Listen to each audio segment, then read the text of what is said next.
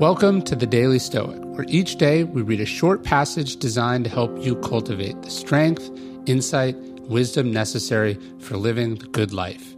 Each one of these passages is based on the 2,000 year old philosophy that has guided some of history's greatest men and women. For more, you can visit us at dailystoic.com. Be tough on yourself and understanding to others. Remember that Stoicism isn't about judging other people. It's not a moral philosophy you're supposed to project and enforce onto the world. No, it's a personal philosophy that's designed to direct your behavior. This is what Marcus Aurelius meant when he said, Be tolerant with others and strict with yourself. Be open to the idea that people are going to be fools or jerks or unreliable or anything else. Let them be. That's their business. That's not inside your control.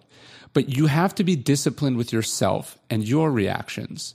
If someone acts ridiculous, let them. If you're acting ridiculous, catch the problem, stop it, and work on preventing it from happening in the future. What you do is in your control. That is your business. Be strict about it. Leave other people to themselves. You have enough to worry about.